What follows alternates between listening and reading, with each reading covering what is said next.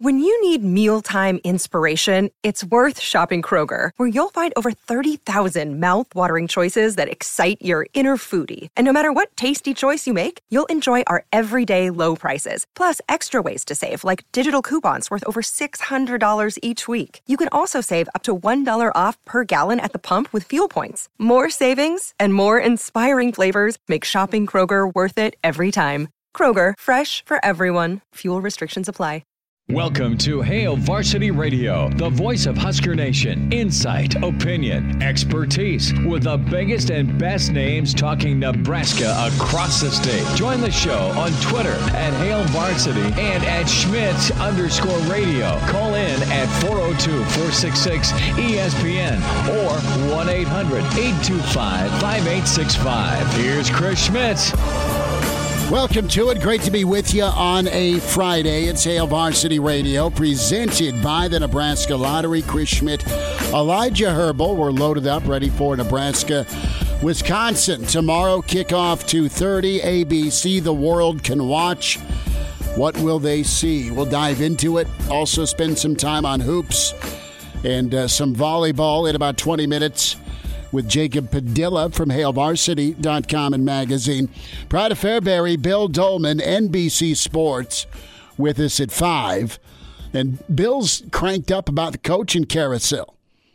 And obviously, Nebraska football, Steve Marik will be with us, staff writer for Hail Varsity. He's on his way to Madtown uh, with Aaron Sorensen to cover the ball game for Hail Varsity. And then once he is done with a client, we pray that uh, we'll have Clauseborne for the Friday forecast. Numbers to get in can join us on Hail Varsity Radio 466 3776 466 3776 800 825 5865. Give us a follow. Find us on Twitter at Schmidt underscore radio at Herbal Essence for Elijah Herbal. You can always email Chris at HailVarsity.com and subscribe to the podcast and uh, check that out. Uh, take us with if you catch us in the car or where you're headed all over the state of Nebraska. We love it. Four to six. If you're on your way to work, or you just want to find out uh, some you time, take some some me time, uh, and uh, download the podcast, Spotify, Google Play. And uh, iTunes, Hail Varsity Radio. You, you, did miss one of the number one reasons why people are listening today, and that's your chance to win twenty-five dollar Jet Splash gift cards. Yes, yes, got a we've couple been doing, your way. We, have been doing that all week. Uh, and you're going to have decent weather Saturday to, to use the old Jet Splash gift card. So we will make that happen uh, before the five o'clock hour, before you head to the uh, the bar uh, and and have a drink. So let's get into Nebraska, Wisconsin, and a lot of question marks, a lot of storylines. You've had the news that you've had to sit with and deal with as a player, and as um, well a an assistant. Now you've been elevated, right? You, you have four, well, three uh, new folks that are going to have to help put together a game plan and execute come game day uh, the, the game plan for the players. And, you know, we wonder about Nebraska, and I think Searles nailed it last night.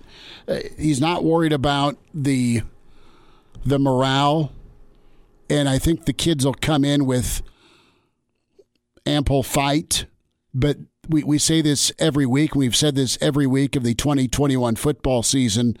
And it's really not a changing storyline, but it's an important storyline, and that is the start. Right? How many times has Nebraska started off a drive with the score, and you kind of got to go to Northwestern for that, right? You did get a field goal against uh, Boomer Sooner, but in all honesty, you have not put up touchdown drives to start the game. You've not played with the lead a lot during the Frost era. That makes a ton of difference. You've not gone to the locker room with the lead uh, in the Frost era. And that's not a shot at coach, it's just a reality. And I, I have a sneaky feeling, kind of like I did against Ohio State, if, if, if, if Nebraska can, can kind of come out – and they're galvanized and they want to take out some frustrations. Life isn't fair. They want to take out some of that unfairness on somebody. Here's Wisconsin. You didn't see them last year. Uh, you played well enough to to make that game a, fourth quarter ball game in 19. A lot of guys now have bigger roles than they did, then. And you still got your quarterback. We'll dive into Adrian here in a little bit, real shortly, on his future based on what Coach Frost talked about on his radio show last night. You know, a fifth year for Adrian. Is it here? Is it somewhere else? We can get into that a little bit. And also, you know, a shout out on Twitter uh, to uh, Caden Owens, right? And and that's been making the rounds. Our our friends at uh, the uh, Go Big Red podcast that's on Hurrdat uh, had a had an interesting kind of text chain, not text chain, but uh, uh, a, a, Twitter discussion here uh, about just what Adrian's the Go Big Red the Go Big Redcast fellas were, were getting into it, and I'm interested to, uh, to, to really dive into these numbers. We know they were not good for Adrian's protection, and you match that up against the number two defense in the country. But with the offensive line, the second worst overall blocking grade in the Big Ten, the worst pass blocking grade in the Big Ten, the fifth worst run blocking grade in the Big Ten, the most quarterback hurries allowed 89. That's like Ferris Bueller's principal and mom, that inner monologue in their mind. He was absent nine times during the quarter. Nine times. Well, that almost made Ferris have another senior year, right? Well, 89 uh, hurries can lead to sacks, which 13 have been allowed. That's not worst, but, well, yes, it is. It's the. Um, most sacks allowed in Big Ten. But 89 hurries, 116 pressures, and a lot of hits. Not as many hits as you'd think with 116 pressures and 89 hurries. But for everybody that is ready to help Adrian pack up and move on, it's just it's it's a it's duality, good evil, right? I mean, there's there's some clutch that needs to happen that hasn't. There's some moments where he maybe doesn't see a guy and make a throw, and that'll happen tomorrow. You know it will because of what Wisconsin's going to bring with their defense. But the guy still has 270 yard runs this season, 260 yard runs this season, and despite 116 pressures. He has 30 yard completions 23 times this year. He has 12 completions of 40 yards. That speaks to some of the upgrade, right, with his talent and his tight ends. And he has four passes of over 60 yards. Toure's been incredible in the slot, and they've done it against everybody, pretty much. So there is that. I think you, as a Nebraska fan, and correct me if I'm wrong, you'd be way more open to him coming back if he can pull off two wins. Hell, even if he splits, but doesn't make the mistake. If it ain't something that's on him that you see, oh man, why'd you do that again? If it's not a mistake, a turnover, a fumble, I'm not against him coming back. I think he'll move on. I think it's okay if he moves on. And I think if, if, if Adrian moves to a program that can protect him with some, some of the similar talent around him and give him a run game, I think Adrian can have a hell of a senior year. I don't know that his best chance of doing that is at Nebraska with a new offensive staff. And I think his guys around him can get better, but we don't know who's coming back and who's not. I fear there's going to be mass attrition uh, with some of the changes going into year five of Scott Frost. And some of those could be his offensive weapons. But I do know that if he can go get a win in Madtown because he's played pretty well against him, that some of you will shift your take.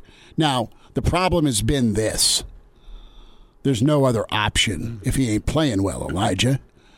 And you tried it a year ago, and I think Mac is third team at Rice. And Adrian's been a guy that has been so stand up and he's been a leader. Now, he's going to have to be great tomorrow. And Scott Frost talked has talked about that, those redemption games.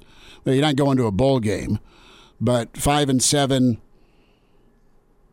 If you if you if you if you win out against Wisconsin and Iowa, man, you'd feel you'd feel really good. And it it kind of feels impossible tomorrow that they win, but I think Adrian can have a a good ball game. He's a guy that's talented enough and big play ready enough that you just don't punt without a better option.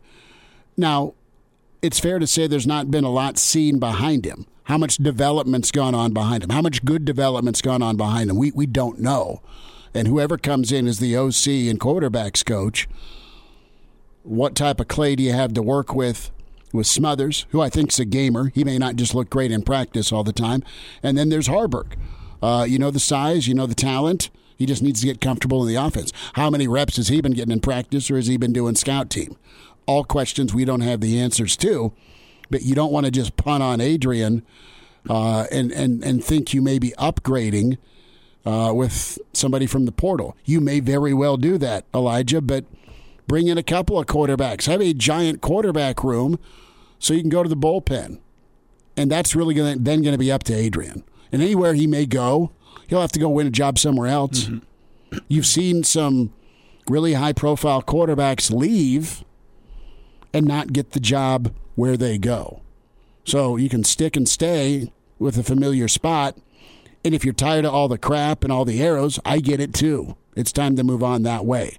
But Adrian, when it comes to that decision, a lot of what that decision could be, uh, we may know a little bit more about it tomorrow how he mm-hmm. plays and how this team performs. Yeah, and for Nebraska to go out there and get a win tomorrow, Adrian needs to play great. And for him to play great, two things need to happen in my book. You need to get the uh, the short passing game going because you know how well Wisconsin defends the runs. You know how dynamic their linebackers are flying around the field, making plays everywhere. You need to get that short passing game going in order to uh, to uh, essentially be an extension of your running game. So you can get that going. You can get some pace going. You can keep the defense off balance a little bit. A, a four yard slant route, a five yard slant route is just the same as a four yard carry at, at the end of the day, what it's going to do is it's going to stretch out the defense. It's going to open up the running lanes. But uh, another thing that needs to happen is you need fewer lookout blocks from the offensive linemen. And you're giving me the eyes of what's a lookout block? It's uh oh bleep, look out. Yeah, it's where you'd be better suited turning around and yelling at the quarterback, "Look out!" That has not never happened to the former starting left tackle at Southeast in 2017. No, no, never, never once. One pressure allowed all year.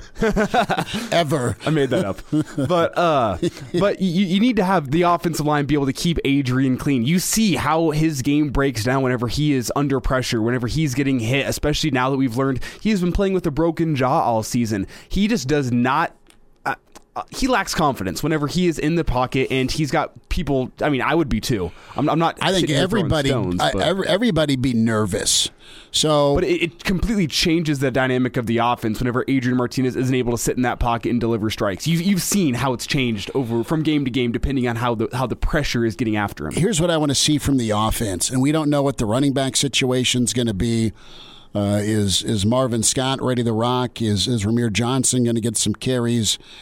Uh, I think Yant will will travel with the team, but where's where's he at in the pecking order? And and you're going to have uh, Markese Stepp try and get downhill, but you're not going to make a living. You're going to run to surprise Wisconsin versus try and grind away with them. You've got seam routes, you've got flat routes to the tight ends, you've got backs theoretically that can catch out of the backfield. You can uh, eight yard hitch them to death, I would believe don't you think? With a guy like Betts, like with with a guy like Omar, it's it's snap it back and chuck it. It's easy. And and I know there's been some issue with crossing routes, but you can do some work that way.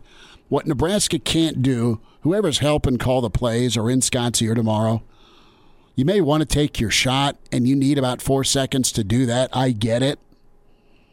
But you can just paper cut them to death, I would think, and, and, and just pick up four, pick up six, Make it second and four. Make it second and five. Make it second and three with a little bit of quarterback run. Move the pocket for the love of God. Mm. Roll him. Get him some run pass option looks that way. Hopefully his ankle's healthy enough if you're a Nebraska fan where you can run some option. And you know Wisconsin's going to spy him. You know that's going to happen. So you're going to have to be selective when, when it's a designed run.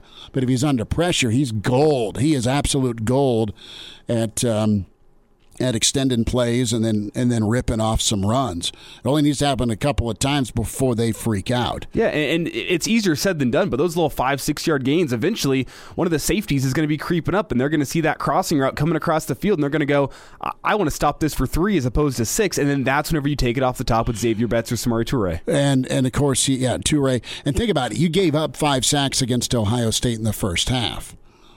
For the five sacks you gave up, you did have a play where you got Samori isolated on a safety mm-hmm. in the slot for the 72 yard touchdown. So, can you survive giving up multiple pressures, multiple sacks for the one shot play that gets you in the end zone? That's where it's at. Dan tweets in, I'm going to guess we've simplified the offense. Good. You don't need to be a, a, a mad scientist against Wisconsin you just need to, to execute and snap it back, quick throw, move it. And find Austin Allen up the seam. Please. Find uh, Omar Manning on an in cutting seam route. Just uh, let, let Omar run some dig routes, babe. Exactly. Exactly. Just find consistency, find rhythm. If Nebraska finds rhythm against Wisconsin, which is tough to do, one of the top defenses in the country, but if you can find rhythm, uh, I think Nebraska's got a chance to win this game with how their defense has played this year. It's a big ask with this offense in transition going up against the top ranked defense. But, it's, but it's, you have the you have the players to do it. It's can they move the ball without the explosive plays? Can they continue to, to use those paper cuts to move up and down the field? Now, can you be patient? Yep. And, yep. and patience has been an issue in some of the games this year. We'll get Jacob Padilla's thoughts shortly on Nebraska football, on Husker hoops, some volleyball, Penn State tonight, and. Uh, We'll uh, find out what the Pride of Fairbury thinks with the coaching carousel. Hail Varsity on a Friday, presented by the Nebraska Lottery. And we're back. Fellas, think we could listen to the radio listen? On Hail Varsity Radio, presented by the Nebraska Lottery. Yes! That's awesome! Thanks for spending time on a Friday. Hail Varsity, presented by the Nebraska Lottery. Kent has emailed in Elijah. And when we started the football season, we did our, our predictions on how to get Nebraska above 500 and how they find their way to a bowl. He wants us to do that uh, for basketball for the dance. Are, are you uh, ready to accept? Think about that challenge. We'll bring in a, a, good basketball mind, great basketball mind with HailVarsity.com and magazine at Jacob Padilla underscore with us. Jacob, are, are you still in downtown Omaha, brother? I am getting ready to hit the interstate and head down to Lincoln at the moment. Well, thanks for squeezing us in. I know it's uh, Nebraska Penn State tonight. We'll we'll get there in a moment and get your thoughts on volleyball, but uh, let's start with hoops. And it's been a couple of days since Nebraska Creighton. Um, not great comeback for Nebraska, but not where they wanted to be. At least the start. I want to get your take on Keon Edwards and his new role and what he can bring in the absence of of Trey here. Uh, you'll get a chance against Idaho State to, to test some of that out. But uh, give me your thoughts here on Nebraska's chance to rebound tonight. Not physical rebounding, but just kind of getting up off the mat after what happened with Creighton. Yeah, that was uh, certainly a wild card that uh, I think Fred Hoiberg threw out there in a press conference yesterday. Um, kind of figured that it would be C.J. Wilcher just sliding in that spot, but uh, is looking at Edwards to kind of provide a different look that lineup. And I wonder just with what they're losing with Trey McGowens, obviously the ball handling is um, part of it. Um, he's one of your primary ball handlers besides Verge there, and kind of split those guys. Um, Verge is out; he's the guy running the offense for the most part. But um, defensively, I think is where you're really going to miss because he's really the only plus on-ball defender I would say on the team. The other guys are um, inconsistent at best um, in, in that regard. So I think it seems like Hoiberg's just decided to go all in on trying to get as much, much length on the floor as possible. I just and instead of uh, going for quickness and trying to find somebody that can replace what Trey provided on the ball. Um, so Edwards sounds like he's going to get his chance, and we'll see what he can do. Um, as far as bouncing back, I watching back that Creighton game, I felt better a little bit about uh, kind of the team than I did like sitting through it. Mm-hmm. Um, I thought they kind of figured something out. Defensively, I thought they were much better in the second half in terms of their process. Um, they still got to hit some shots that they missed. That that ended up being the difference once they got back into the game. Was Creighton knocked down a couple of tough shots, a couple of catch and shoot threes, and Nebraska just had too many empty possessions. Um, whether it was a tough finish at the rim that's makeable, uh, but that didn't go in, or it's an open look from three and uh, they weren't able to knock it down. So, um, but process-wise, I think they they got better, and now the key is going to be Alonzo Verge uh, and kind of figuring out finding that balance between being a playmaker and just running the offense and giving other guys a chance to, to stay involved and and to see how that makes the game easier for him too. You get a couple ball reversals and then some mid defense is spread out a little bit, and then maybe it'll be easier for Verge to use its quickness to get into the lane. So that's going to be the key. Um, that's what they have to do these next four games really is to find where that balance is for Verge and kind of figure out what they want to do offensively now that McGowan uh, isn't an option for the next six, eight weeks. Jacob Padilla is with us from HailVarsity.com and magazine at Jacob Padilla underscore on Twitter. Jacob, where do you think the patience meter is at from Fred with Verge as far as running the offense? Bench him for the last 12 minutes of the first half, and it was he, he got pulled after a couple of uh, rough possessions. Uh, early on, went back out there, and then got pulled and sat down for the rest of the half because it didn't really get much better. Um, so I think we're at the point now where it's kind of, all right, is he going to buy into? Does he understand what he should be doing? Uh, because w- without McGowan, they really don't have another option. Um, it has to work with with Verge. He has to, like I said, find that balance between being what he uh, what he wants to be and what the team needs him to be. Uh, because you look at the team, there aren't a lot of guys that are dynamic with the ball in their hands. Kobe Webster is a completely different type of point guard. Um, you don't really have a guy that's great at off the bounce getting into the lane. So that's kind of the the role that Verge uh, fills on the team, and he is he still has most of their assists on the season. Uh, he is a capable playmaker when he goes in with that mindset.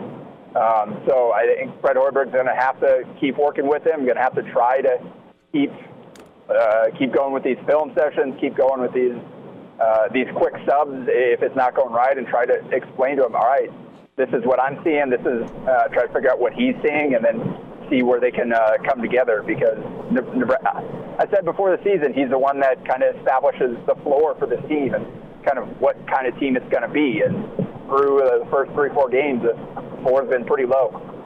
Jacob Padilla is with us here on Hail Varsity Radio. And Jacob, you mentioned Kobe Webster. So, uh, upon going back and watching the game, were you as impressed with him as I was watching him live? Because I'm, a little bit surprised that he's not going to be stepping into the starting lineup. Uh, but you mentioned Verge's ability to get into the lane. I, I, see that with, with Bryce McGowens as well. And it almost seems like Verge and McGowens are, are, clashing on the court when they play at times because they're both trying to get into the lane and uh, and force things up inside. Whereas Kobe Webster is uh, a guy who runs the, the point a little bit more uh, like a true point guard, distributing and, uh, and putting up open shots whenever he gets them. Well, see, I, I would disagree a little bit with that in terms of there's a difference between a ball dominant point guard and a score first point guard. Kobe only had two assists in 23 minutes. Um, he was still out there. He got up 11 shots. Uh, he was looking for his shot. But the difference is he was giving the ball up, and they were running the offense through the guys in the high post, Derek Walker, and um, and that's kind of how he was getting his shots. Uh, they went under and, uh, on a pick and roll one time, so he pulled up and popped it. Um, and some of that, like he's not, that, that's not super sustainable. Some of the shots that he was hitting. Uh, so I, I think that's kind of where Hoiberg's not going to just slot him in there and assume he's going to get 20 per game going forward anyway. He's going to try to keep finding that balance and playing the guys that uh, he believes can do the most things for them.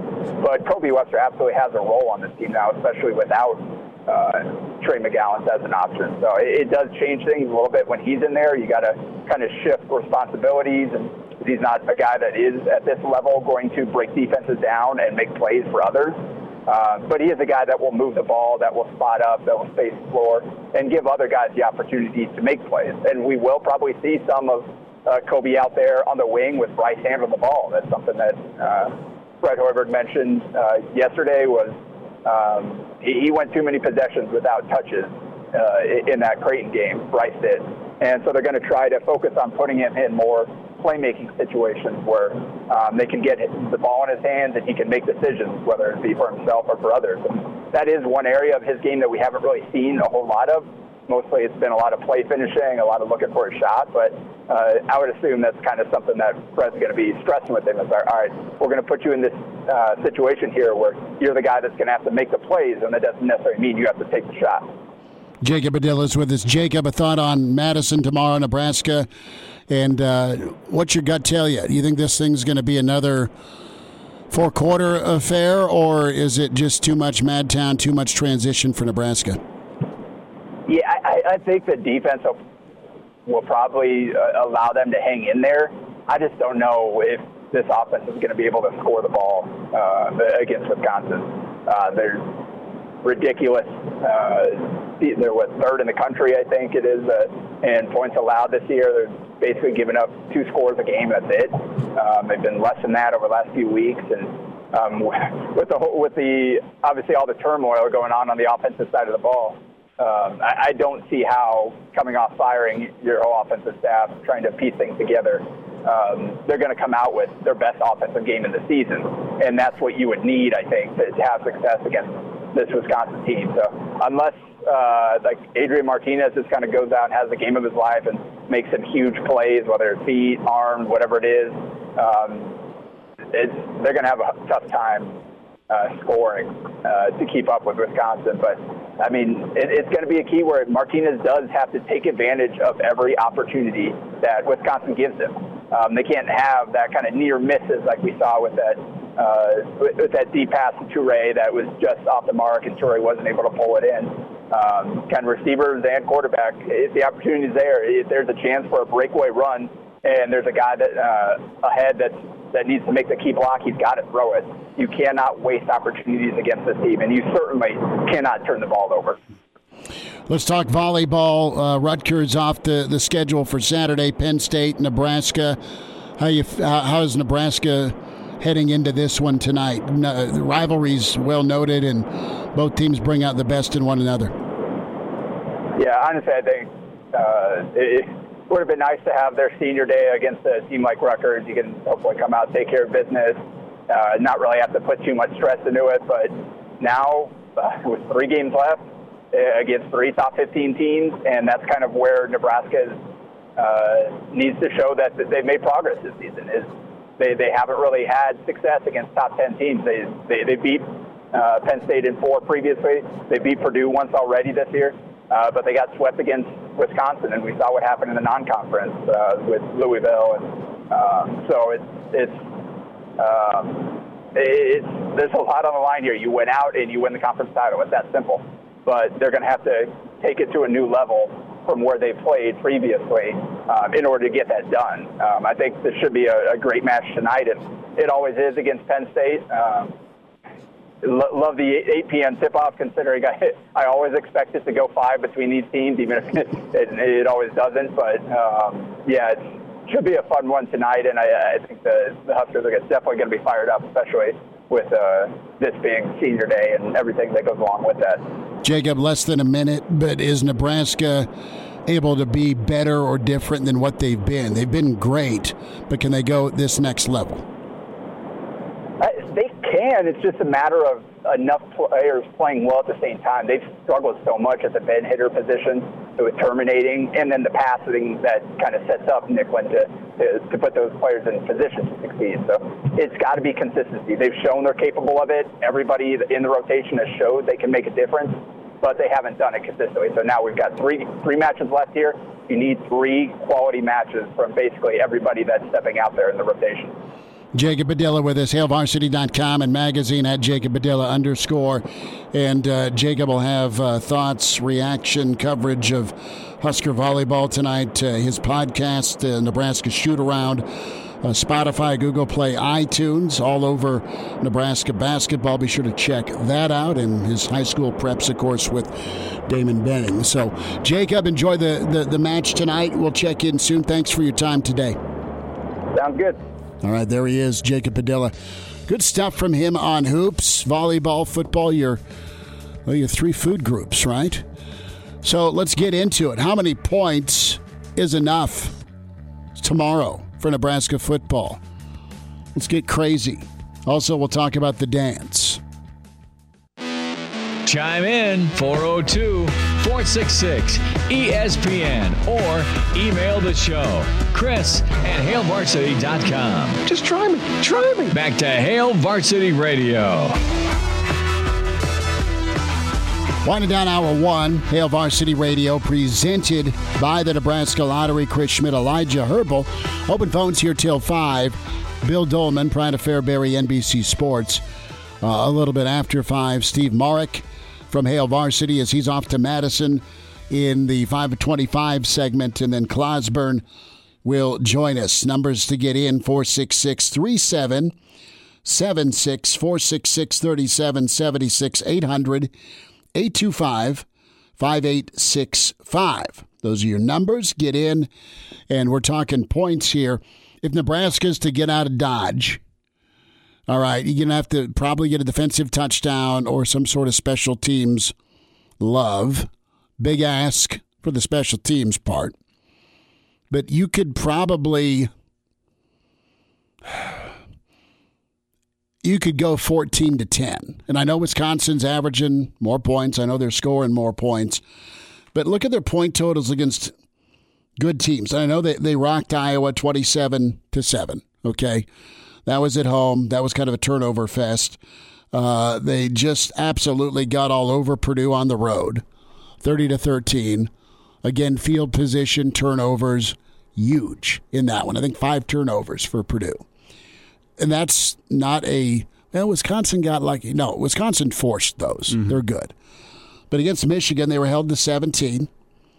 They uh, were held to 13 against Notre Dame, and they gave up three non-offensive touchdowns, two pick sixes, and then a, a punt return.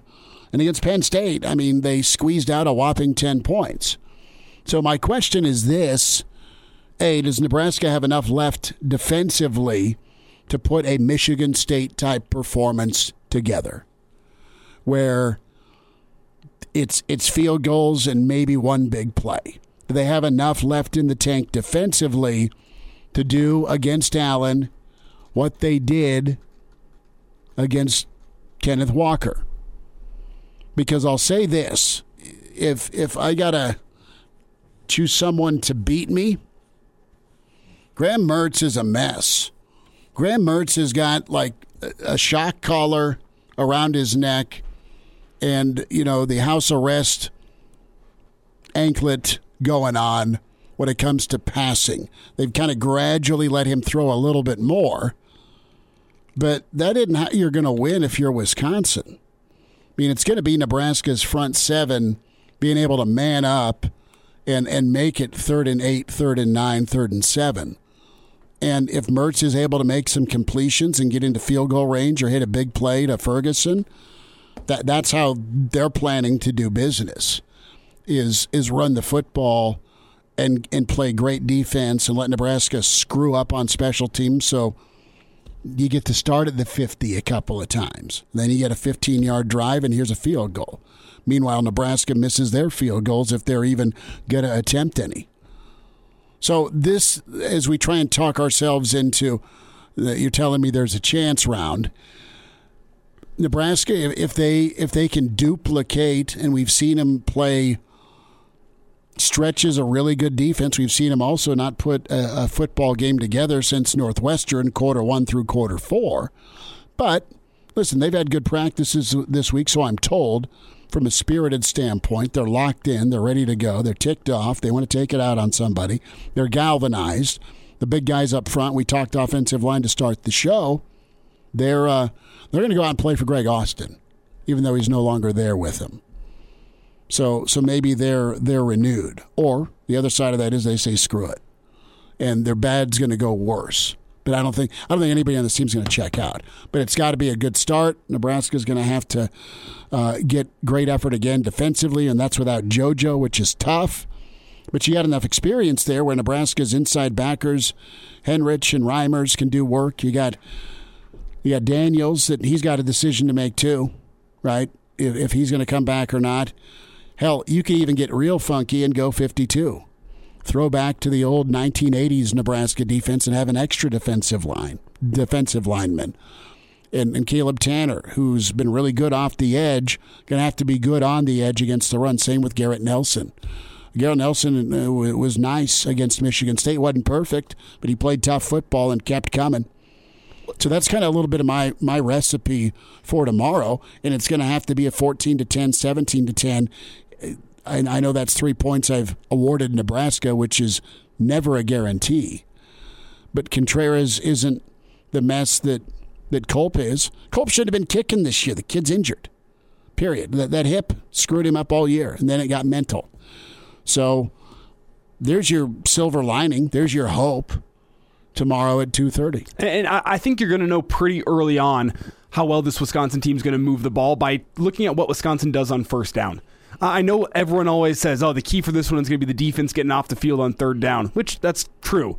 But they're going to set themselves up to get off the field on third down on first down. If Wisconsin's picking up three, four, five yards a pop on their first downs, getting themselves to second and manageable, could be a long day for this Husker defense. It's going to come down to what they do on first down and daring Graham Mertz to be the guy that's going to beat you for this Wisconsin team. If Nebraska can do that early, uh, I see this going down a lot like that Northwestern game did last year, where it's a very good Northwestern defense, and it comes down to not shooting yourselves in the foot and not turning the ball over and setting up that offense in a short field. And if that can happen, Nebraska only probably needs 21 points to be able to win this game. That's and listen, Nebraska can hit some some big plays. I don't. I mean, you and I are both just like you know we've we've talked for all fall about cashing in in the red zone, but you're going to have to have uh, Adrian be that threat or Smothers. Can Smothers be a guy that's a running threat down in the red zone? Well, guess what? You could absolutely pull a pull a boat rower and put Smothers in for some option or zone read in mm-hmm. the red zone as a new or different wrinkle. Just if you want to keep Adrian from from getting crushed or or getting too concerned about getting hurt. So there you go. Elijah, eh, can you manufacture a way Nebraska makes the NCAA tournament, Bell? Well, yeah, they have to finish in the top half of the Big 10 mm-hmm. That's that's almost a, a, a certainty that if uh, if Nebraska's in the bottom half of the Big Ten, they're not going to be making the the NCAA tournament. So uh, to get top half of the Big Ten, you got to be at least 500 in Big Ten play. Uh, you got to be winning more than you're losing in the Big Ten. And from what I've seen so far this season, I know there's a lot of time left to gel. Uh, it looks like a tall task. It does. Right. So, listen, and, and Kent emailed, how do how does Nebraska get to the dance? Well, they probably don't. No more screw ups against the Idaho States and Southerns and Tennessee States of the world. You can't take the Yotes for granted next Saturday. You got to go steal one at uh, at NC State. Big ask. And while you're in, in Raleigh, uh, kindly ask John Garrison to come back with you.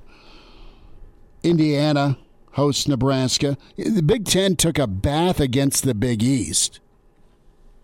I mean, they were pretty much over, weren't they? Couldn't tell you. They, yeah, I mean, Michigan got beat. Michi- In, yeah. Indiana wasn't good. You have a shot against Auburn. You have some games along with your conference games mm-hmm. to, to turn some heads. Yeah, but I mean, in the short term, with what's remaining of their non-conference slate, Idaho State, Southern Tennessee State, but you have Auburn and NC State, South Dakota. I mean, you have to. You probably have to only lose one remaining non-conference game. If you lose Fair. one, you're still okay. But if you start losing more than that, it's a it's a mountain to climb to make the NCAA tournament. Yeah. You can lose to either NC State or Auburn and still be okay. Absolutely. Well, you need to steal one of those. We'll wind down hour one. It's Hail Varsity. And now. And now, back to Hail Varsity Radio. One final time this hour. Friday forecast will commence here uh, less than an hour away. Burn will check in. Our picks sure to go wrong. Bill Dolman on the way in 10 minutes. NBC Sports. Pride of Fairbury will get you his conspiracy theory of coaching changes Man, he was talking to me last night. He is wild with where he thinks prime time Deion Sanders is going to end up. I mean, it's it's impressive. It's impressive. SMU will also be good again because all those goons who had a payroll for Eric Dickerson and Trans Am money for uh, that offense in the early 80s, they can do it legally now with NIL. right? You want a red and white Trans Am, come to Nebraska, baby. And it's all legal. NIL. Somewhat. Don't lose your job, though. Yeah. yeah, Spencer, we're here for that SUV from Big Red Auto, allegedly. If you're a quarterback at Oklahoma and say you lose your job to t- during the Texas game, and then you win your job back trying to rally against Baylor, it's interesting. So you're going to hoops tonight. I am. I am. Looking forward to it. Uh, well, still slightly nervous. Don't get me wrong here. That, that, that I mean, the Huskers have more talent. They do, but it comes down to how quickly can they gel. I, I think, as Jacob said, I, I, think we saw some things click in that Creighton game. Uh, some things uh, started to to get back to what we saw against Colorado. However, you can't overlook any opponent on the schedule. Uh, especially with how close those first two games were, even dropping the game to Western Illinois. So, Nebraska, while I have uh, a lot of confidence that they're the better team tonight, it's just a question of can they get to the things that make them good as a basketball team, spreading the ball out, making uh, the defense defend all five guys on the floor. Uh, that that's going to be the question tonight, and I'm excited to see how Nebraska responds after I think figuring some things out against Creighton. No, and listen, I'm all about going with super talented guys like Verge because you've seen the good, but your tolerance can't can't drift. And and good for Fred, right? If if someone's not doing what they're being asked to do, or they're forcing it and they need to sit and watch, I'm glad he's he's doing that. I you just you waited a couple of possessions potentially too long. The other side of that is you don't want to have a guy start to play scared. And should I shoot it? Do they want me to shoot it? And I'm, well, shoot it and make it. then, then that then that fixes everything. Can send your emails, Chris at HailVarsity.com. Uh, our old boy Seth, who's blowing out the candles. Uh, a week from today, we'll be doing Real Red Reaction at the bar. The bar, 16th and P. Excited for that. Pre-game 9 to 11. It's going to be a ton of fun. Love that spot. Love those guys, Seth and Gregors. And uh, Seth's 39 again today. Again, good for I, him. I, yeah, yeah. Good for him. It's like so many not, candles, that ice cream cake's melting. It's like, it's like he's not even aging. no, it's incredible. the ageless wonder. Uh, we'll have our predictions coming up, and uh, we'll see where that goes. Line tonight? Is there a line against Idaho State? I have not checked because I, I, don't care about Nebraska covering the spread here. I care about Nebraska you just winning. Win. Getting getting a win in the uh, in the win column is all that matters tonight. I don't I don't care if they win by two. I don't care if they win by twenty. As long as you get the win, that's all that matters. Dude, you want to blow out. You want to. You I'd, need. I'd you want a blow out blowout. after the Creighton thing. All right, Bill Dolman on the way. Hour two coming up at Hail Varsity. We're presented by the Nebraska Lottery. Welcome to Hail Varsity Radio, the voice of Husker Nation. Insight, opinion, expertise, with the biggest and best names talking Nebraska across the state. Join the show on Twitter at Hail Varsity and at Schmitz underscore radio. Call in at 402-466-ESPN or 1-800-825-5865. Here's Chris Schmitz. Welcome to it, hour two on a Friday. It's Hail Varsity, presented by the Nebraska Lottery. Chris Schmidt, Elijah Herbal. We welcome in the Pride of Fairbury, NBC Sports, to tell you how Nebraska wins tomorrow. Bill Dolman with us at Bill Dolman on Twitter. Billy D, how's your week? What's going on? Well, just enjoying another uh, late November 70 degree day out in uh, Colorado. Uh, so that's kind of how it's going right now. I don't know what it's like back home, but nevertheless, it feels like it's uh, spring and we should be getting ready for uh, a Husker baseball game against Wisconsin, not a Husker football game. You know, you just made Wisconsin sad because they've not had baseball for quite a while. That's okay. Well, I know that. but know uh, send that, but- send that 70 degree weather our way because on the on the menu tomorrow is we're kind of having a, a football watch party before Real Red Reaction.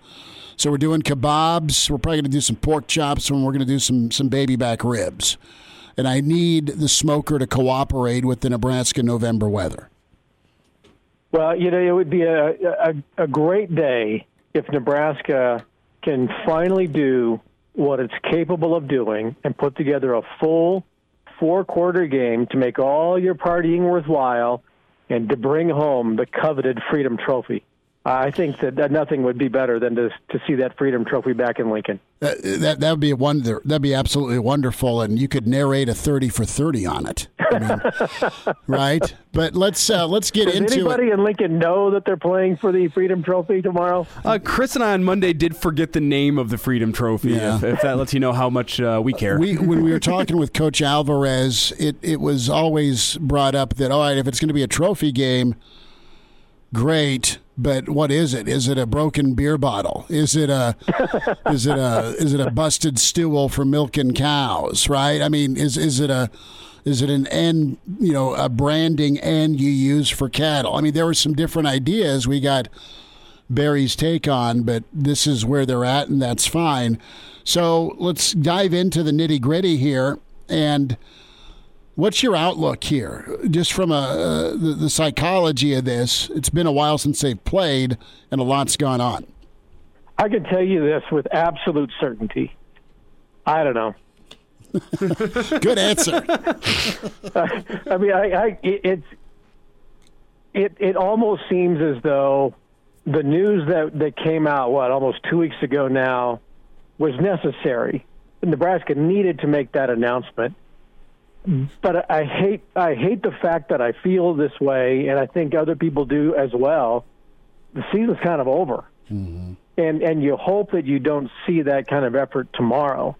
Um, but I would imagine that you know, in the last 10 days, and we know Sevion Morrison is one of them, I'm sure that there are other players who have spent, you know, part of the last 10 days or so trying to figure out, you know, should I stay or should I go now? And not realizing that that's one of the great songs from the Clash of all time. But anyway, 1981. um, but I, I, I just, I, I, I certainly hope that there are uh, players who took the news to heart. You know, uh, ten what or whatever, however long it's been, two weeks ago, and said, okay, our program is moving forward. We've committed to this place. Let's commit to finishing out the year strong, uh, to justify the decision that was made, and play all out, really like they kind of have been. I mean, the effort is, is for the most part. There have been there are a couple of bad halves. Uh, Minnesota and Purdue certainly come to mind, but you know, you've seen some great effort from them against great teams: Michigan, Michigan State, Ohio State, not wins, but you've seen great effort. You hope that the guys who are committed to the program uh, are committed to finishing this this thing out strong with the same kind of effort. But you know, th- this is just a really strange scenario. Uh, I think for Nebraska these last couple of games, I really think Nebraska is going to be hurt by the lack of presence from JoJo Domann. Uh, I think you look back on on that guy's career and you think, you know what, he's he he is one of the great Huskers of all time. The the wins and losses aren't there, but I'd put that kid's heart, his passion, his emotion, his play in there with anybody who played in the great teams of the '90s that I watched, uh, and that's about as high a compliment as I as I can give. So, but I think Nebraska's going to miss his presence, and somebody's got to step up into that role. And I'm not sure who it can be. Maybe Garrett Nelson, who's already playing, but um, I think that's going to be a big loss uh, for Nebraska for the last two games of the year, especially against Iowa at home. What do you do? Uh, what's Adrian do? What What do you ask him to do with this reshuffled deck on offense? And Scott's got a ton on his plate. Adrian's done well against Wisconsin. The wins haven't followed. The points haven't matched the yardage. But I think if he's back to almost 100% Adrian, I mean, he could have a little fun with this vaunted defense because he's had fun with them before. I don't know what the hell they're doing at running back, Bill. Well, we have, we've, we've had, had a bye, and he was supposed to be close to 100% before. And then we've had a couple of games he's supposed to be 100% before. Now we've got, you know, his coach is gone, and his his mentor, his, you know, everything. So where's he mentally? Uh, I mean, the, the questions have been about him physically jaw, ankle, shoulder, just general wear and tear. But now the last two weeks, you know, from what we read about the relationship between him and and you know Coach uh, Coach Goodfellas is that it's it's you know what's his Wow. what's his mindset now? You know, so this is a, this is a whole different thing. Um, he's got to take care of the ball. This could be a game that takes 65 minutes to play uh, plus halftime, because you know. It, Nebraska probably, I I would think, is maybe going to try and run the ball, even though that offensive line is also in flux as to how, you know, they're going to react without without their coach. Um, but Adrian has thrown what five interceptions the last two games, one every twelve attempts. You can't do that against Wisconsin, who is turning the ball over a lot during their winning streak. Um, you you know, this is the strange matchup between the best three-loss team in the country and the best seven-loss team in the country. And the reason why Wisconsin is playing so well right now is they're running the ball well, which shortens the game, and they're taking the ball away from their opponent, which gives them the ball back so they can run. Right? Nebraska, I think, has got to run. I don't think they can rely on Adrian Martinez to win the game with his arm. I just don't think that's going to happen. So this game could be over in a, you know, 75 minutes with halftime. Bill Dolman's with us here on Hail Varsity Radio. Uh, and Bill, when you look at this matchup, you got to think the key is going to be Nebraska being able to put up points on a very good Wisconsin defense. But you got to assume that Scott Frost probably can't put full attention into game planning for this vaulted Wisconsin defense just because. I mean, he's got to be out looking for assistant coaches, trying to find a new offensive coordinator, testing the market. Don't, don't you think? Or, or do you think that's something he's going to be putting off? But whenever you look at the fact that recruiting opens up very shortly after the Iowa game, I I expect that he's also got to be putting some time into trying to find his next crop of assistants for next season, right? I hope he's the guy in charge of the search because it has to be somebody that that he knows and that he trusts and that he can rely on. And you know, I, I I'm stunned when I see. it's almost like going back to the four-year case of the flu when you'd open up the paper and go, "That's who the uh, the new coach is going to be. That's the new coach. That's the new coach," and all these names that were bandied about. And now you look to see who's going to be the new offensive coordinator at Nebraska, you- and see you know, Tom Herman's name. Okay, whatever the circumstances were surrounding his firing at Texas, on the field or off, um, I, you know, you see that name bandied about. Dan Mullen is still the coach. Last time I checked at Florida, and I'm guessing he's not going to get whacked there and go be an OC at Nebraska. So I, I think that we have in our minds again that these coaches that could be coming you know, it's kind of ridiculous to even speculate. We don't know what Scott's contacts necessarily are at this stage of his career, and whoever is in charge of it, maybe there's there's search firms now that handle coordinator jobs. I don't know, but yeah, Scott's got a lot on his plate. There's no doubt about it. Um, and to you know, it goes back to what I've said about Trev Alberts. You know, if Trev makes the move and and parts ways with Scott now, he's got to jump into this pool that he's not been swimming in very long as a division, you know, as a as Nebraska's athletic director. You know, he's got to give himself time to establish connections in case the move has to be made a year from now. I don't know what Scott's connections are. So when he made that move with Matt Lubick and Greg Austin and all the others, did Scott have an idea in his mind of who he wanted at that moment? Because you'd hope that he did. You'd hope that he has enough connections established in his career that he can rely on those to help him over the, the rest of the month of November to make the moves that he needs to make when December does roll around. But if Scott, you know, made the moves and, and is kind of trying to figure it out right now and pushing it off to the side to somebody else, I'm not sure that's a healthy thing. But I don't think we're totally privy to what the process is like, um, for, for better or for worse. Bill, let's talk coaching carousel. And it's it's wild, man. You've got both Washington gigs, SC, LSU, Virginia Tech, Florida may be open, Miami may be open, Florida State may be open. Where am I missing? I don't think Texas is going to be open, but No, but Dennis Dodd mentioned the other day, as I said last week or two weeks ago, you know, after the Oklahoma game, whoever's you know getting together at Texas with money, and there's a lot of folks that got it. You know, the move, the wheels are already in motion. And Dennis Dodd of CBS Sports mentioned that, of course, after I did. Uh, Dennis always kind of followed your work. average average Joe listener. Yes. Look, I, it looks like you know Mel Tucker is probably going to stay. Is probably going to stay at Michigan State. But Nine point five a year, dude. But it hasn't been. It hasn't been presented and form, formally, I guess, to him. Uh, you know, you've got Lincoln Riley bandied about for twelve million dollars to go to LSU. And you, but you think about it when you add up the national championships that Mel Tucker and Lincoln Riley have won, and you compare that to some of the other coaches around the country, that's like twenty some million dollars between the two of them. So I think that's justified. Jimbo Fisher. I mean, it's just another another one. We're making ten million dollars a year, and you add his national championships and conference championships on top of that. I mean, it's just incredible the kind of money that people are making now for what? Not doing much yet. Right. Guys are getting But- whacked and fired early. you're gonna see, you're gonna hmm. see you know dominoes. The, the the the dominoes already started to fall earlier than ever with USC and with TCU and whatnot. But you you you have to keep your eye on. I think James Franklin's probably you know lost his way to staying at Penn State. you know, nobody's talking to him anymore. He's not having to have any denials at his post practice press conferences anymore because they've stumbled their way in November as they usually do. Matt Campbell has probably you know stumbled his way into staying in Ames, Iowa, because he doesn't win a con- want to win a conference championship. They just want to have fun. Um, you know, Oregon, Cristobal, does he go to Miami? I doubt it. He's had a pretty good little gig right now uh, with Phil Knight. Cincinnati could be opening. Nevada could be opening. You mentioned Florida, Miami, you know, Florida State. Who knows if they're going to have this Florida sweepstakes for Deion Sanders, right?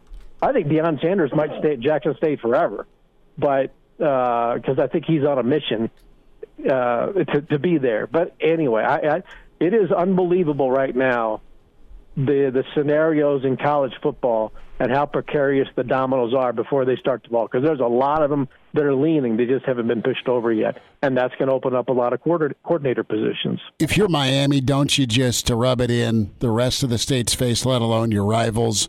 Don't you just ask Deion what he wants? Absolutely. Or if I'm And I- TC, I- if I'm I- TCU, I ask him what he wants. Well, because I, I think he's still got his homes in in Dallas, so you know he only have to go across the street to uh, go to TCU. But I, I don't see him going there. But yeah, if I'm Miami, I mean their AD's gone now, so you know they've got something that they're working on. You've got all those guys with NFL money that would love to have Prime go to Miami. What, what if what if all of those rumors and the speculation and the fun that people have with that are making people in Tallahassee nervous to where they go, uh, we cannot let Deion go to Miami, so we got to fire Mike Norvell, justified or not, just because we need Deion to come back to Florida State and give us some excitement that we haven't had since the you know the mid Bobby Bowden era.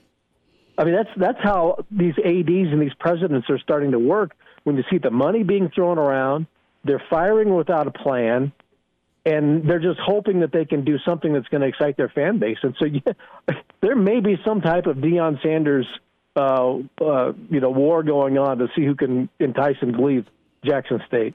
Okay, I got a minute before we get a prediction. Husker hoops, tough one against Creighton. Uh, I don't thought- know how that thought. happens. Yeah. I still am mystified as to how Nebraska cannot beat Creighton. Join the rest of the state, man. I don't get it. Shot But I think selection. they beat Idaho State. They'll win tonight. I, I, I've looked it up. The line is 12. 12? Totally taking Idaho State, but Nebraska will win. All right, Bill Dolman, the Pride of Fairbury, NBC Sports. I was hoping you'd be in town for Black Friday. You're working. That's awesome. A thought, though. Give me a score prediction. How does Nebraska handle Wisconsin, or do they? I'm going to say, of course, Nebraska rallies around Coach Frost. The decision and, and the future begins now. And I, I, I think Nebraska is going to win this one handily 62 to 42, which is ironically the same score for the basketball game tonight. Okay. Just a two for one, says the Pride of Fairbury. So Adrian and this offense put up Hold 60, on to the football. put up 62 points on the Wisconsin defense. Uh, Uh, why not? Lots And of reasons. another typical Big Ten kind of game. Yeah, I'll say that. Uh, we've seen a handful of 13 to 7s, but there's been more 30 to 27s. so, Bill, enjoy your 70 degree Denver weather. Avoid the smoke. And uh, thank you so much for spending time with us. We'll figure out a way to get uh, get you locked in for Black Friday. Okay. All right, guys, go Big Red. There he is, Bill Dolman, Pride of Fairbury, NBC Sports. Every time I say NBC, I want to do the Howard Stern NBC, uh, uh, like he did in his movie. Uh, more thoughts here. Husker football takes from Steve Marik on the way from Hail Varsity. And now. And now, back to Hail Varsity Radio. Back into it. It's Hail Varsity Radio, presented by the Nebraska Lottery. And plenty to talk about with Nebraska, Wisconsin. Staff writer for Hail Varsity. And uh, follow Steve uh, Marik on Twitter at Steve underscore Marik is where you follow him. Uh, great coverage of Husker women's basketball and, of course, uh, Big Red football. Steve, nice to spend a few minutes with you. Thanks for, for the time today. Yeah, Chris, thank you for having me on. So, man, it's been uh, an interesting week. It's been an interesting season, Steve, when we uh, look at uh, Nebraska football. And, you know, we kind of can dive into the history of this. We can look at, you know, Nebraska's limp towards the end. There's been plenty of fight, but not the win total that, that Nebraska fans want. But uh, I'm interested to, to kind of get your take on the, the running game, specifically with Nebraska. What's your feel as we head into Saturday with Nebraska's options here on the ground, now that anyone's had too much success against Wisconsin? Yeah, those those Badgers, they're they're they're beasts over there um, up in Madison. They have an incredible defense, and it's going to be really hard for Nebraska to move the ball on the ground, just like it has for everybody playing uh, Wisconsin. But yeah, just looking at some of the options here. Look, I, I don't think it's a stretch of the imagination to say that there's a lot of uncertainty um, going on right now with the Huskers running back room. If if fans may have noticed uh, against Ohio State, Rahmir Johnson did not finish that game. I don't think he was out there for the last two drives um, against the Buckeyes. So you had Markese Stepp out there. So remains to be seen if he's going to play this Saturday and just how much if he does. So I mean, that looks, I guess, like Markese Stepp might be in, in the running here to get some to get some reps that he hasn't gotten since early in the season. Might even throw some Marvin Scott in there, and and that's kind of a crazy thing to be saying because he hasn't had a a carry since Fordham, I believe. And uh, Jacques Yant also, he hasn't really found a consistent feel for the field yet. So it's just a lot of uncertainty. But yeah, with Rahmir Johnson's health situation, we'll see what that is, and we might even be getting some Markese Stepp and Marvin Scott on Saturday. So the good news is what you're telling Nebraska fans is a couple of backs will be fresh, right? yes, absolutely, very fresh. You know, Yant's been interesting just because. I mean, you've heard some things swirling uh, about uh, his standing with the team, and nothing official. Uh, you know, I, I think he'll make the trip, but how many reps, how much practice time has he got? And it's looked a little funny or fuzzy just with some of his mistakes. And, and he's played great ball when he's been in. But a, a lot of that kind of comes down to, to repetition, right? Knowing A, the play, but B, running the play. And I'm wondering if there is to to look at Yant and use him as an option Saturday or moving forward for Black Friday. You know, if, if they can kind of beef up maybe some of his reps now that, that Ron Brown's running that running back room. Steve Marik with us here on Hail Varsity, a staff writer for HailVarsity.com and magazine, and at Steve underscore Marik is where you follow him and do so on Twitter. Great, coverage of Nebraska football. So the other thing that was touched on a little bit with Coach Frost, sit down with the network last night was Adrian Martinez and his return. We'll kind of get to Adrian and what he can bring to the party against Wisconsin offensively in a moment. But what, what's your gut tell you about Adrian back? Do you think they're they're kind of weighing their options? Yes, but uh, do you think a decision's been made, or do you think they're going to take the the full nine days that Scott hinted at last night? Yeah, honestly, I heard the discussion too, and I heard Scott's comments on it. I think they know those two deep down. They know they're not obviously going to say anything until the end of the season, but just the way things feel around the program and and the direction of the program with looking for four new offensive coaches um, in the off season. I, I just think that there's a lot of change going on, and me personally, I think it might be time for Adrian to move on. That's just my read on it. It'll just be really interesting to see how it plays out, just with all of the change that's going on. There's going to be a new offensive coordinator. There's going to be a new quarterback coach with Adrian, and he's a great kid. He's a great human, and I'm just wondering how much more he has left in the tank with with uh, doing this again for another season. And uh, if you want some, some insight here, Elijah Herbal, Big J journalist, had a friend see Adrian Martinez over the bye week last weekend downtown, and he yelled at him from across the street, "Adrian, you coming back?" And Adrian yelled back, "I don't know." So there's your there's your Big Look J. at that. O Street Research. yeah, that's some hard hitting journalism right there. it's O Street Research. Um, but, sure, why not? But Steve, when, when we're talking about Adrian, you think there might be a lot in his hands tomorrow with how well Wisconsin stops their opponent's rushing attack. So, do you think that Nebraska can still have a fighting chance in this game if Adrian Martinez has to has to drop back and put the game on his shoulders, as we've seen him do a couple times this season? Yeah, that's a, that's an interesting question and one that I've had had some a lot of talks about with just my coworkers, friends. He he has a lot on his shoulders almost every single game with the run game, the pass game, and everything. But man, it's just you know I don't know how much how much is going to look different on Saturday. Of course, Lubick's not there. Of course, Greg Austin isn't there. Ryan Held. But at the end of the day, it's Scott Frost's offense, and I don't think there's going to be too much different it remains to be seen. But yeah, there's going to be a lot on his shoulders on Saturday, and we know the offensive line struggles there. So it's it's really going to be nothing new, in my opinion. Um, Adrian's going to go out there and and do the best that he can um, with what he's got to work with. Watch Adrian pull off a stunner, and people are going to be like, "Come on, Brad, come on back, come on." I mean, that, you, you took care of it for us. You you finished five and seven. Come on back, Adrian you know, with with the, the, the question mark about his return or not, if I'm Adrian, I'm absolutely Steve looking elsewhere.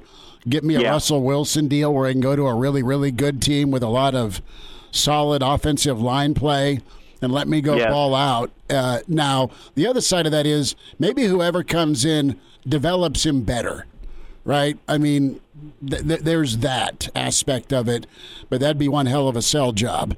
Uh, the, the the new is going to be way better than the old, and and and as close as he has been to Coach uh, Mario and company, right? So, uh, you know, it's, it's it's up in the air, but I don't think you're you're off at all by saying if, if we're if we're betting Elijah's money here that he may be uh, down to his final two.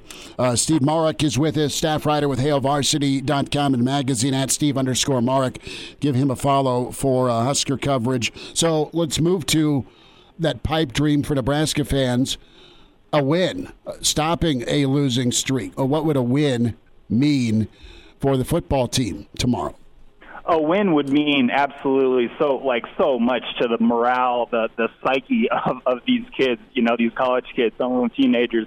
If they would get out of Wisconsin with a win over a Big Ten West bully that have beaten them up for the past seven games, that would do so much just for the mentality of, of, of those kids in this program and what it means to be a Husker and everything like that. That would just be incredible in my book. And I'll tell you, Chris, just from listening to the kids talk uh, throughout the week, the coaches talk throughout the week, they really, really want to play this game. I know there's been some talk about like, you know, what's left to play for. There's only two games. There's no bowl game going on, but you know, if you listen to the kids and just watch their demeanor when they talk, they really want to beat these guys. I mean, it's a pride thing with them, and I don't know. I just have this feeling deep down in that that it's not going to be as bad as maybe the outside perception is is maybe thinking it's going to be. I'm not I'm not going out here and saying that they're going to win this game by any means, but I think it's I don't know. I just have a feeling that they're going to really play four quarters of really hard, good football.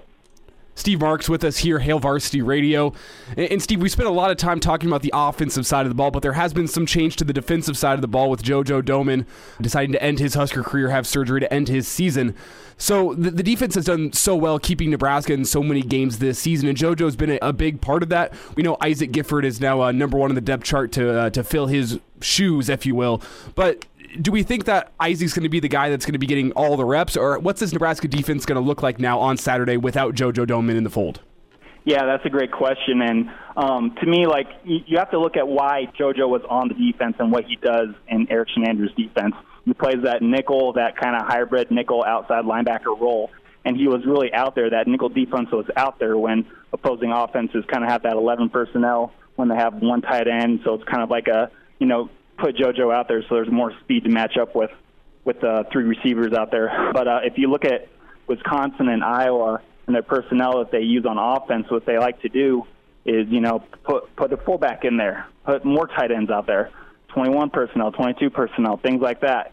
So I don't think you're going to see as much nickel defense um, from the Huskers on Saturday. I think that this could be a game where Isaac Gifford gets out there, but I don't think he's going to get quite as, as many reps as people think he will. There might be some situations like that, of course, going back to the 11 personnel and when one tight end's out there and everything. But uh, I think that they want to get him reps. They they see him as as somebody who has a bright future, and so I think they can throw him out there. But I think the Nebraska is going to have some heavier personnel um, packages out there on defense with some more outside linebackers, and I think they're going to go go at it like that. You know, JoJo built up over years to be able to play all those spots. Stop the run, Yeah. be great in coverage, come off the backside, make TFLs. And Isaac's an incredible player. He's super talented. Covered him in high school. Wonderful hybrid. Great future. You don't want him at this age in a phone booth against Wisconsin, and that's just the, the Yeah. reality. That's a that's a big ask. Not that he couldn't do it. Uh, it's just don't put him in that position. Uh, Steve, uh, let's get a couple of thoughts here before we say goodbye. A couple minutes left. One, morale. Is that a worry for you tomorrow about Nebraska? Two, uh, give me a thought so far on, on Husker women's basketball. I know they're unbeaten. Great win over Creighton. Start with the morale portion first. Yeah, I had uh, mentioned this a little bit earlier, but just from uh, listening to the kids talk about this game, they really want to go up there and and beat these beat these guys who have won the last seven games against them. Um, it's a pride thing when you take into account everything that's happened with the program, with the firings and restructured contract of their head coach, and and all the outside noise. I think this is actually something that can bring the team together and maybe lead to just a really great overall performance. Husker women, uh, what did you see Wednesday night? What do you see so far through four games? Oh, Chris, they've got a they've got a team. Um, Amy Williams has a team. Let's let's just say that uh, through four games, they're four and zero. They they're getting contributions from a lot of different women on the bench. Let's let's just start with some of the studs here. Is, Isabel Bourne, Izzy Bourne, Jaz Shelley, and even Alexis Markowski is coming off the bench. The Lincoln uh, Lincoln Pie standout coming off the bench and giving Amy Williams unit some really good minutes down on the block. But you know, Izzy Bourne is a very versatile player. She's going to be one of the best one of the best players in the Big Ten. She can score inside. She can um, hit some threes outside. Jaz Shelley is an Oregon transfer. She's been really hitting the three pointer. I think she's eight for 17, something like that, hitting 47% from outside to start the season. Um, and again, too, Sam Haiby. Um, she just does a little bit of everything. So this team has a bright future, if you ask me. Um, so we are going to, you know, cover the heck out of them, and, and I think this this team has the potential to do some good things with Big Ten this year. Steve, uh, good to get caught up with you. Steve Marik with his staff writer, hailvarsity.com and magazine at Steve underscore Marik, where you follow him. Steve, we'll do this again. Thanks for the coverage, and we'll talk soon, bud. All right. Well, thank you for having me on, Chris. He's in his 30s, but sounds like he was born with a stogie in one hand and a brew in the other. Now, say my name. It's Schmitty on Hail Varsity Radio. I got the body of a taut preteen Swedish boy. Back with you, Hail Varsity, presented by the Nebraska Lottery. Chris Schmidt, Elijah Herbal, and excited to spend time with our friend. It is Clausburn. He is imaginary. He wears red, and it's time for the Friday forecast. Claus, how's your week? Well, it's it's okay, uh, but I want to use my intro here to send a message uh, to the student government, if you don't mind. Okay. You can pry my touchdown balloons out of my cold, dead hands. and given the way my kicker is and the way this football season has been going, it may not be far off, but still, you'll have to wait until at least then, okay? What about the offense? I mean, they got to score to, to, to release the balloons. That's why I really think this is a non-issue. We have to release balloons. Can I add something here? Yeah. This has been on like the student ballot every For single three year. years. I've been at UNL. It's been on Give the it student up. ballot, and every single year they've shot it down. So this year, the student ba- the student government just said, "Okay, we're not going to pull the student body. We're just going to have this be an us decision." Well, and and the student body gets to, to go to Trev in the athletic department. Hey, by the way, you going to get rid of the balloons? I know there's th- millions of turtles around the state of Nebraska. My God. I, whatever. Let's get into the forecast. You They, made me they crank up. probably we ought to just forfeit every game to Maryland if they really cared about the turtles. They'd push for that, but Don't give me any we know that- ideas. Claus, keep your ideas to yourself about about that. No, it's interesting. Okay, let's dive into the forecast. And uh, Mel Tucker could be the $95 million man. But right now, it's the Ohio State Buckeyes favored by 19. I'll jump into the pool first. Sparty's good. Uh, Purdue's flighty, and I know that's their loss. I think Michigan State can can do some things to that Ohio State running the football, but Ohio State's offense too much. 19's high. It'll be about 17. Uh, probably 37 to, to 20 is where I'm going to go with it. Buckeyes win and uh, keep the playoff hopes alive. Elijah, what do you say? Yeah, I- I'm with you here. I think 19 is about right. However, I think uh, Ohio State does indeed cover tomorrow, just barely. I think they get a 22 point win. Their offense is too much, as you said. And I think uh, Kenneth Walker, while is pretty amazing, I don't think he's good enough to beat Ohio State single handedly. So give me Ohio State 42, Michigan State 20, a 22 point win and cover for Ohio State. Claus, what do you like here, Sparty or Ohio State? Well, first of all, I couldn't believe it when I read that contract offer they're looking to make to Mel Tucker. I mean, that's like dropping five months' salary on a diamond ring for the first girl that'll spend more than 10 consecutive minutes with you. And I don't want to tell tales about you and the bunny out of school, Christopher, but that's what it reminded me of. So stay away from this one. Yeah, still got her. Anyhow, I, I, I, I don't think Michigan State quite has what Ohio State does, but I don't think they're far off. I think Ohio State wins this one, but they do not cover. I think it's 38 and Michigan State 31. Okay, so closer ball game. Iowa State, Oklahoma, both teams coming off losses. OU minus three and a half. Iowa State's had OU's number, but not this year. Give me Oklahoma 31 and uh, Iowa State 24. The Sooners win. The schooner does not tip over. And Lincoln Riley can, can go back to, to talking about how he didn't break code. Uh, Elijah, what do you think here? Yeah, uh, what sets Oklahoma apart, I think, in this game is they do have two quarterbacks they can turn to. I think Williams is the preferred option, but Rattler can come in and get it done. And I actually had the exact same score as you, Chris 31 24. Oklahoma gets the win. Claus, what do you like here, Sooners or Cyclones? Well, listen, I, I think I, I think that Oklahoma being favored is probably something I would hammer. I'd take Iowa State in the points because Oklahoma hasn't been very good this year relative to where they've been.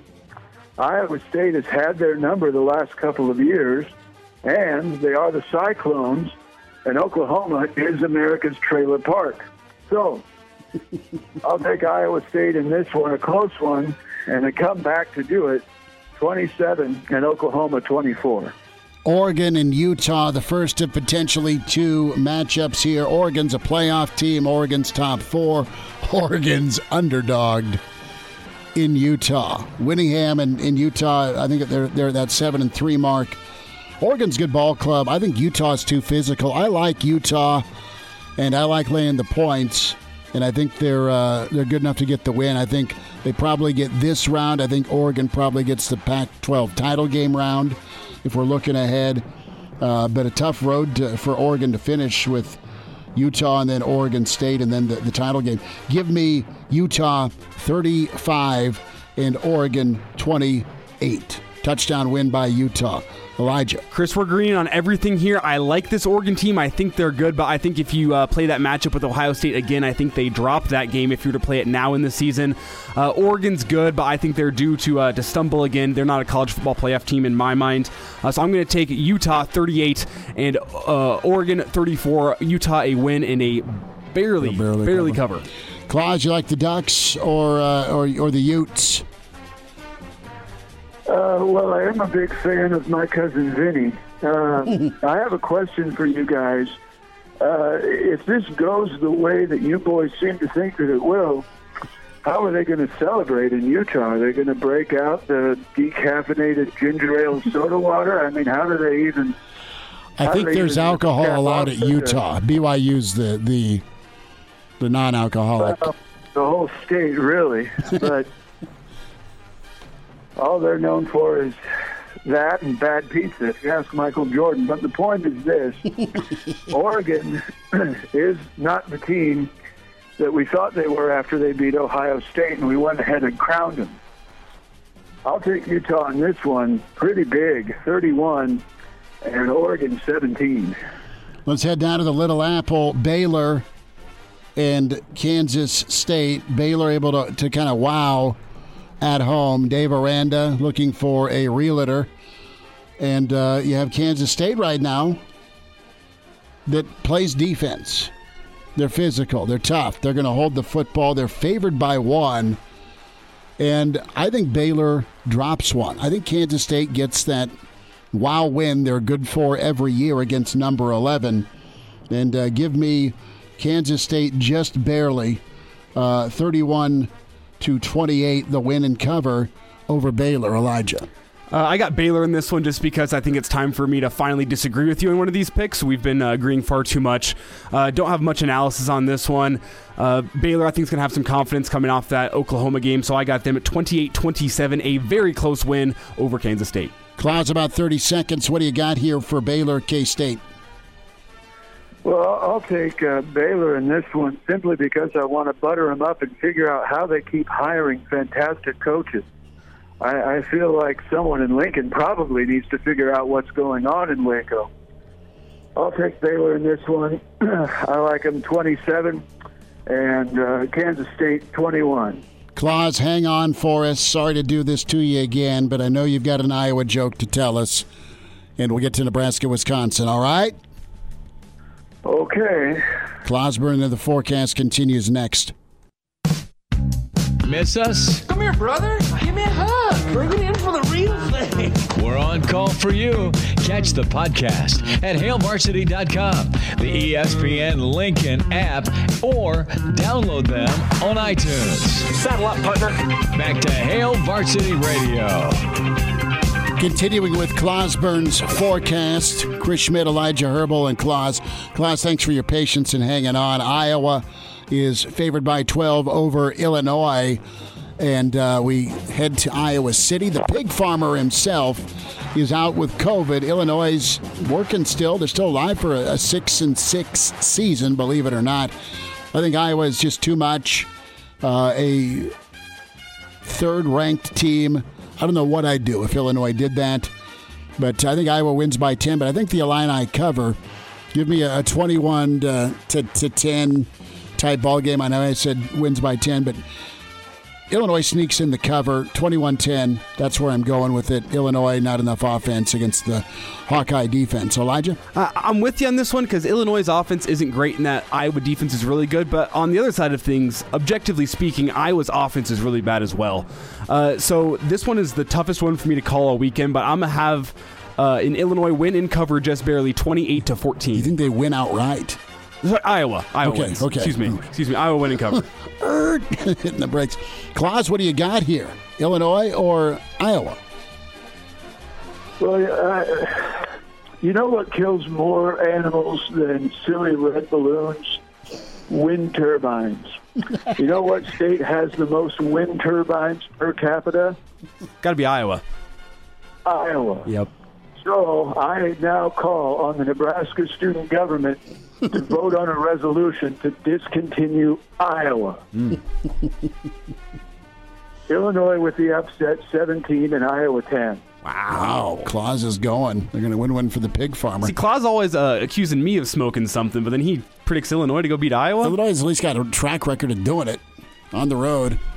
All right, let's I get to the, snuck into your backpack, Elijah. let's get into gummy the bears were excellent. the the Nebraska Wisconsin game. We're going to say nine and a half. The number, not enough for the Big Red, and it is uh, Wisconsin. Unfortunately, if you're a Nebraska fan, twenty-seven to fourteen. The the win in the cover by Bucky Elijah. Yeah, I, I think the bet here is to go bet the under on this game. I see this as a low scoring affair. Uh, both offenses struggling, but uh, Wisconsin in the end prevails. I think they probably generate a turnover to get themselves a short field, and Wisconsin wins 21 to 10. Okay, uh, the winning cover says Elijah. Claus, the floor is yours. Tell us how this happens tomorrow in Madtown, Nebraska, Wisconsin. Well, regardless of the outcome of this game, it's going to be a rough weekend in Wisconsin. I don't know if you boys follow the news or anything like that, but the supply chain is low on all the things that uh, the fat, greasy, unkempt, beer swilling, sausage munching, cheese smelling women and all of their boyfriends love up there in Wisconsin. Whoa.